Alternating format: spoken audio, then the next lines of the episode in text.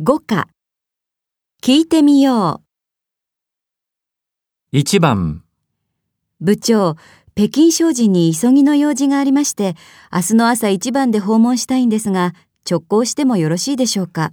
わかりました。じゃ、よろしくお願いします。2番、田中さん、この商品見本ちょっと借りてもいいですか？すみません。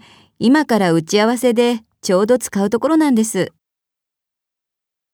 ?3 番、部長、今度の出張に私も同行させていただくわけにはいかないでしょうか？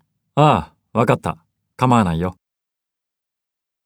4番、前田様、この度のプロジェクトですが、準備がほぼ整いましたので、来週から始めさせていただいてもよろしいでしょうか？そうですね。では始めてください。?5 番、伊藤様、実は金曜日午前の弊社での打ち合わせを午後に変更させていただきたいんですが、ご都合はいかがでしょうか？